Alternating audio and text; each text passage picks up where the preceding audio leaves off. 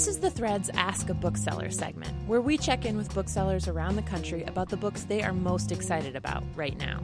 I'm Tracy Mumford, a producer for MPR's The Thread, and this week I caught up with Shane Mullen, who works at Left Bank Books in St. Louis. The book at the top of his list right now is Kea Wilson's We Eat Our Own. It's all about filming a horror movie in the Amazon. Wilson is actually a bookseller herself, and she also works at Left Bank. This is such a creepy, atmospheric, dark look at the Amazon and filmmaking. It's actually based on the 1980s B or C horror film Cannibal Apocalypse. So it has this kind of true aspect to the book uh, that kind of makes it really great for historical fiction fans.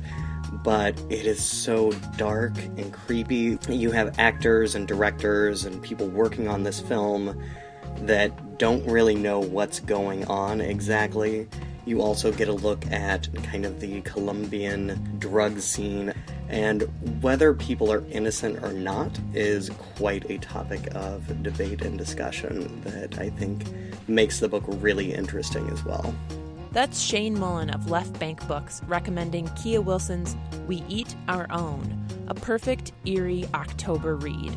For more about this book and other great reads, go to mprnews.org slash thread.